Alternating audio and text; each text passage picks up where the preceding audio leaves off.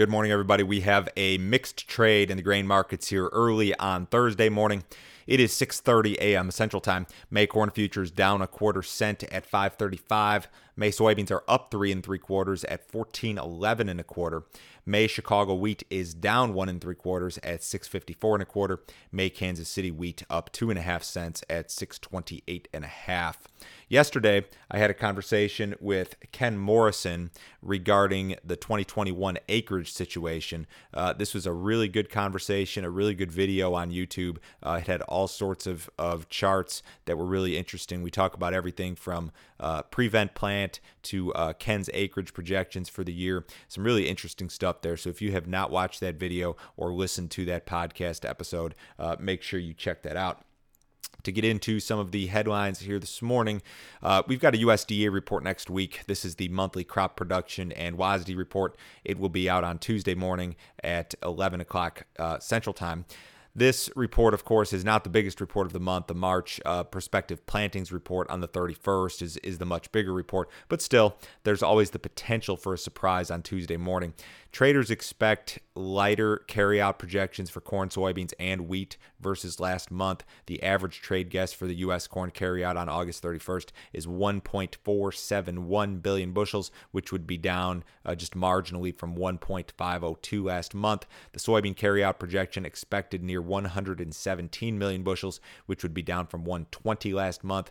Uh, wheat expected at 839, uh, which would be, I think, up a little bit from 836 last month. I will talk a little bit more about this report uh, tomorrow and, and Monday and Tuesday. But uh, in general, we're looking for you know a slightly friendly tone versus last month. But uh, no no major surprises likely to be included in this report. Um, I'd say that that the the bigger report, of course, is at the end of the month. We do have some more acreage estimates emerging from all sorts of different groups, and we're going to see a lot more of this um, as that that March 31st report approaches. Uh, the Andersons.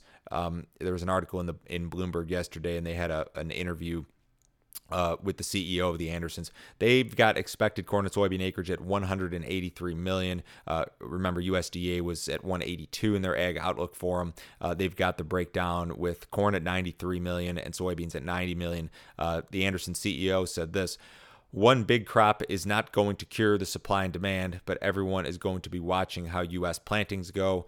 China China demand will continue and replenishing inventories can't happen with one with just one year. So it sounds like they've still got kind of a friendly outlook for the markets here, but uh, uh, the acreage estimates certainly noteworthy. U.S. ethanol production rebounded last week, but continues to struggle in general. Weekly output 849,000 barrels per day. That was up 29% on the week. And, and the reason for the big weekly gain, of course, was the big collapse that we saw the week prior amid that polar vortex. Now, bigger picture here, uh, ethanol production was still 21.5% below the same week last year. So as I've been saying for almost a, a year now, um, we, are we're not back to pre-COVID levels in terms of ethanol production. Now, we did have a, a draw in stocks, and uh, ethanol stocks were down 1.6% on the week. They're at a five year low seasonally. This is the lowest that ethanol stocks have been for this time of year uh, in five years. Ethanol production margins have improved. So, I wouldn't, I mean, we should eventually see some sort of, of rebound in production and, and maybe even get back to some sort of normalcy, but well, we are not there quite yet. USDA will release its weekly export sales report this morning at 7:30. Uh, last week's sales were kind of soft amid some cancellations from an unknown destination, some real small cancellations from China, some switchings. Um, I'll be curious to see if we see any uh, additional activity along those same lines here today. Corn sales expected, uh, old crop and new crop total. 450 up to about a million soybean sales, 100 up to about 800 wheat sales, 100 to 600.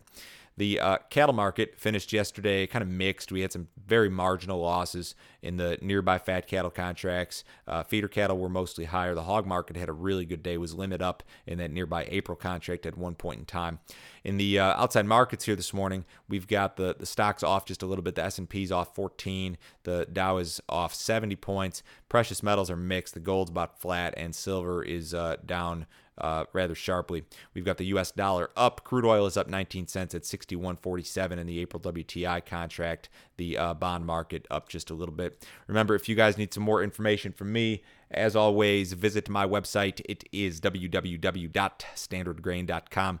Go to their website, click on Grain Marketing Plan here in the upper right hand corner. For $49 a month, I will send you my morning email, which goes out every business day at 6:30 a.m. Central Time. I'll send you my text message service, any sort of consulting that you need. Um, this is a great deal. It's 49 bucks a month billed to your credit card through PayPal. You can cancel it at absolutely any time. There is no other fee. There is no other obligation. You absolutely do not need a trading account uh, to participate here. You don't need to be a futures or options trader. I really try to to to break this thing down so that even a cash only grain marketer can uh, take what I have and, and use it. So certainly check that out. Everybody have a uh, wonderful day today. I will talk to you on Friday morning.